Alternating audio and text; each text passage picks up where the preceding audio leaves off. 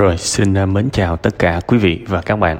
Đặc biệt là người bạn à, sinh năm à, 2004 Đã gửi cái phần tâm sự trong bữa nay. À, Thưa quý vị, à, đây là cái phần tâm sự đầu năm của chúng ta. Thực chất là tôi cũng cân nhắc rất là nhiều các bạn. Ai cũng muốn đầu năm nói chuyện gì đó nó vui Đúng không? Chuyện gì đó nó tích cực. Thì tôi cũng suy nghĩ như vậy. Đâm ra là tôi đã có một cái suy nghĩ. Tôi tôi tính là tôi sẽ um, bóc một cái bài gì đó tích cực đưa lên trước. Sau đó uh, mấy cái bài tiêu cực để từ từ, đầu năm mà, kiểu, khai trương tâm sự buồn vui cho nó có cái gì đó nó nó nó tích cực xíu, đó. Tôi cũng tính như vậy, nhưng mà tôi suy đi tính lại, tôi thấy như vậy nó không công bằng. Thực chất là nguyên lý của tâm sự buồn vui là cái nguyên tắc giống như là xếp hàng vậy. Ai tới trước thì lên trước, ai tới sau thì lên sau. Chẳng có một cái lý do gì mà vì một cái chuyện a, b, c mà mình chơi bất công. Ai cũng mơ ước một cái văn minh mà, đúng không? Đâm ra, vì cái lý do đó, đúng cái nguyên tắc xếp hàng, tôi vẫn để cái bài của người bạn nhỏ ngày hôm nay lên đầu năm. Mặc dù câu chuyện của bạn, nó vẫn có những cái sự tiêu cực trong đó. Gọi là nó quá tiêu cực thì không phải, nhưng nó vẫn có những cái sự tiêu cực nhất định. Nhưng mà không sao, nói chung là mình vui á, thì mình có thể kiếm ở đâu cũng được đầy người sẽ sẽ tâm sự, sẽ chia sẻ, sẽ yêu thương, sẽ lắng nghe mình. Mình thành công mà. Nhưng mà khi mà mình thất bại, khi mà mình đau khổ, khi mà mình gặp chuyện này chuyện nọ, thì chính những cái môi trường như tâm sự buồn vui lại là những nơi mà tôi muốn lập ra để ít nhất có một nơi để lắng nghe các bạn. Đâm ra là thôi, buồn cũng bình thường. Tại vì cái chương trình lập ra là để làm cái chuyện đó mà nên là tôi hy vọng có cái phần giải thích cho các bạn hiểu uh, tại sao đầu năm đầu tháng uh, mới sau tết mà lại đi đăng một cái bài tiêu cực như thế này ha? Bây giờ mình sẽ vô cái câu chuyện chính của bạn nhỏ ngày hôm nay. Uh, đầu tiên tôi rất là chia sẻ với bạn. Khi mà bạn nói cái việc mà mỗi tuần bạn đều chạy từ sài gòn về bến tre thì tôi biết ngay tôi khỏi cần bạn giải thích phần sau. Tôi cũng biết ngay là bạn làm điều đó vì bạn thiếu thốn tình cảm nói thiệt, đây là cái cảm giác. Tại vì thực ra không chỉ riêng bạn, mà bạn để ý rất nhiều người trong cuộc sống này, những cái người mà yêu quyết liệt, yêu tha thiết, yêu mà gọi là quên lối về. Thì nếu mà đào sâu đào sâu đào sâu, rất có thể họ có những cái trải nghiệm tình yêu không trọn vẹn với gia đình hoặc là với những cái người mà họ yêu quý nhất, thì họ lại không có trải nghiệm trọn vẹn. Đâm ra là bạn nói tới chuyện đó, tôi biết ngay. Bây giờ câu chuyện của bạn thì tôi chỉ nói gói gói gọn trong hai cái vấn đề chính thôi. Thứ nhất là vấn đề bạn muốn thành công. Thứ hai là vấn đề tình yêu. Đó là hai chuyện lớn nhất của bạn. Đương nhiên bạn chưa kiếm ra tiền thì bạn thất thất vọng là đúng. Nhưng mà bạn cần phải kiên nhẫn chút xíu. Bạn mới 18, 19 tuổi đúng không? Rất là nhỏ. Và tôi nói thiệt bây giờ ví dụ bạn đi. Bây giờ bạn mướn một đứa một đứa nhỏ 10 tuổi đi. Bạn trả cho nó 10 triệu một tháng bạn trả không? Không Tại vì tại sao bạn sẽ suy nghĩ trời ơi cái thằng nhóc này mới 10 tuổi làm sao mà tôi trả tiền nhiều cho nó được. Thì cái điều tương tự cũng xảy ra nếu một ông 50 tuổi nhìn vào bạn. Mình phải hiểu đa góc nhìn là như vậy. Mình có cái gì để cạnh tranh với những người 25 tuổi, với những người 30 tuổi để có thể kiếm được nhiều tiền trang trải. À, phải suy nghĩ về chuyện đó. Chứ không phải tôi muốn thành công, tôi muốn giàu, tôi muốn có tiền là có tiền. Đời này nó không dễ ăn như vậy. Vậy nên tôi muốn bạn kiên nhẫn chút xíu bạn vẫn còn sự may mắn, Tại vì cô dì chú bác, Ông bà vẫn còn thương bạn. Thì nhiệm vụ trước mắt của bạn là xài nó vừa vừa thôi. Mình phải biết hoàn cảnh mình khó khăn, Ba mẹ mình không có chu cấp đủ, Mình xài vừa phải thôi. Tập tiết kiệm Để đừng có phiền lụy dòng họ của mình nhiều quá.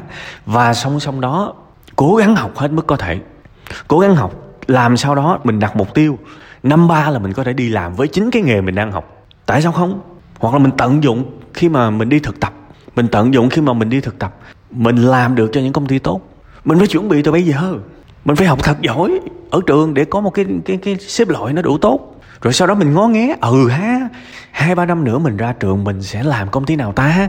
Rảnh rảnh lên mấy cái trang việt nam quốc, mấy cái trang tuyển dụng coi thử coi. Những cái công ty mà sau này mình sẽ làm, hình hại nó rằng sao, nó đòi cái gì và khi mình biết những thứ nó đòi, ví dụ như là ngoại ngữ, ví dụ như là kinh nghiệm, ví dụ như là kỹ năng abcd chứng chỉ gì đó, mình chuẩn bị từ bây giờ. Thì khi mà bạn vừa ra trường một phát, bạn đáp ứng được tất cả mọi thứ, thì lúc đó mới là cái lúc bạn bắt đầu kiếm tiền. Mình có có bột mới gột nên hồ chứ. Mình phải có một cái điều gì đó để người ta trả tiền cho mình chứ. Chứ mình chỉ có cái thân này thôi thì ai mà trả. Tôi hy vọng khi mà bạn nghe cái câu chuyện bạn thuê một thằng nhóc 10 tuổi thì nó cũng y hệt như một cái ông sếp 40 tuổi hay là 50 tuổi nhìn vào bạn. Thì câu chuyện vẫn là bạn phải chứng minh. Đương nhiên nó hơi, nó nó hơi, mọi cái sự so sánh nó đều khập khiển. Nhưng mà nhiều khi á, để mà nói là chúng tôi nghĩ gì về các bạn, khi mà tôi tuyển dụng, nhiều khi các bạn không hiểu đâu. Nên tôi buộc lòng phải lấy một cái vai mà bạn là cái người tuyển dụng. Tuy là nó có sự khập khiển nhưng nói để bạn hiểu. Để bạn hiểu là những người giám đốc, những người quản lý, họ có rất nhiều lựa chọn bạn hiểu là một ngày họ nhận bao nhiêu cái hồ sơ, bao nhiêu cái công ty, và họ không nhận các bạn. Không phải vì họ ghét các bạn, mà vì đơn giản là họ đã tìm được những người tốt hơn bạn. Họ có 50 cái hồ sơ thì họ tha hồ xếp xếp hạng, xếp loại, đúng không? Họ tha hồ xếp hạng, xếp loại từ hạng 1 tới hạng 50 thì họ lụm từ hạng 1 tới hạng 5 hạng 5 thôi và họ đánh rớt 45 đứa còn lại. Thì mình phải giỏi, mình phải chuẩn bị từ bây giờ để mình trồi lên, để mình trồi lên và mình đứng vào được những cái người mà phù hợp nhất của công ty. Đó là trường hợp nếu bạn muốn đi làm cái nghề mà bạn đang học bây giờ. Còn nếu bạn muốn mở shop online này nọ thì cũng học từ bây giờ luôn. Tôi có cái bài thời gian rảnh sinh ra số phận tại vì bán không được thì chỉ có một cái lý do duy nhất thôi là trình quá gà. Nói các bạn đừng buồn nhưng mà sau này các bạn sẽ hiểu. Khi các bạn thất bại một cái điều gì đó, đừng có nghĩ là vì tâm linh, vì hợp tuổi, vì abc no khi mà các bạn gặp một cái chuyện gì đó thất bại trong làm ăn á, chỉ có một lý do thôi là trình yếu. Trình yếu, vậy thôi. Và khi mà trình yếu thì làm sao để trình nó giỏi? Bạn đã biết cách tiếp thị chưa? Bạn đã biết biết cách tối ưu hóa bộ máy tìm kiếm chưa? Bạn biết cách làm hình ảnh chưa? Bạn biết cách đàm phán với những cái xưởng, những cái nhà sản xuất để nhập hàng giá tốt và thậm chí là năn nỉ họ để mình được gối đầu hay chưa? Bạn đã biết quản lý thu chi chưa? Bạn đã biết chạy quảng cáo chưa? Bạn đã biết làm những cái trang mạng xã hội giống như facebook, giống như là youtube, giống như là tiktok để có view, để có nội dung mà cho người ta coi chưa? Bạn biết hết cái đó chứ bạn mà biết hết cái đó thì một tháng bạn trăm triệu nó không phải là vấn đề. Nhưng mà sợ là bây giờ tôi cho một cái bài kiểm tra 100 điểm thì không biết bạn làm được 10 điểm không nữa. Nói như thế không phải là bạn, để bạn tự ti nói như thế thì bạn hiểu bạn phải học thật là nhiều. Và bây giờ nó có quá nhiều bài giảng dạy mấy cái đó rồi. Không nhất thiết phải coi của tôi đâu. Coi của mấy ông khác cũng được.